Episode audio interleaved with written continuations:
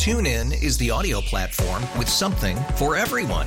News. In order to secure convictions in a court of law, it is essential that we conclusively. Sports. Got clock at four.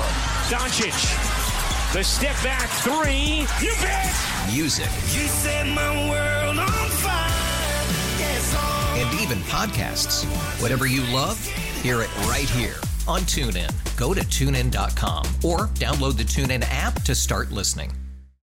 Star 94. Star Report with Jen Hobby. Let's catch up on the big entertainment headlines, including a Selena Gomez, who's been cast to portray Linda Ronstadt in a new biopic. Linda, the 11 time Grammy winner, confirmed the news on her social media. Selena Gomez, like Linda Ronstadt, is an American singer of Mexican descent, and the film is currently in pre production. Selena Gomez also says she's taking time off Instagram to focus on what really matters. This comes on the heels of speculation she was gossiping about Timothée Chalamet and Kylie Jenner at the Golden Globes. Up next, the Frasier reboot is a hit on Paramount Plus, bringing Kelsey Grammer back to the character he created in Cheers and then continued in Frasier. Kelsey'd like to see Diane Chambers, who was Frasier's love interest on Cheers and was played by Shelley Long, to make an appearance to mend their fractured relationship. The bar is closed. The, no, the bar went out of business. But I would like to see Diane come back for one of those reasons of, of you know Frasier being able to put something to bed and to kind of just rediscover how much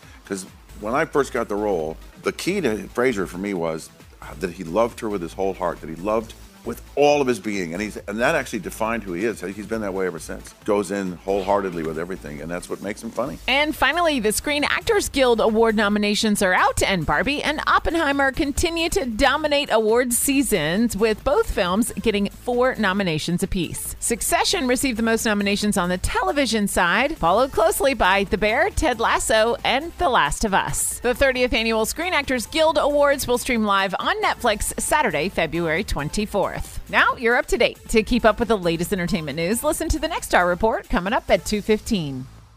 TuneIn is the audio platform with something for everyone. News. In order to secure convictions in a court of law, it is essential that we conclusively. Sports. Got clock at four.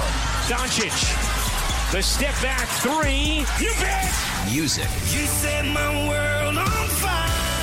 Yes. And even podcasts. Whatever you love, hear it right here on TuneIn. Go to tunein.com or download the TuneIn app to start listening.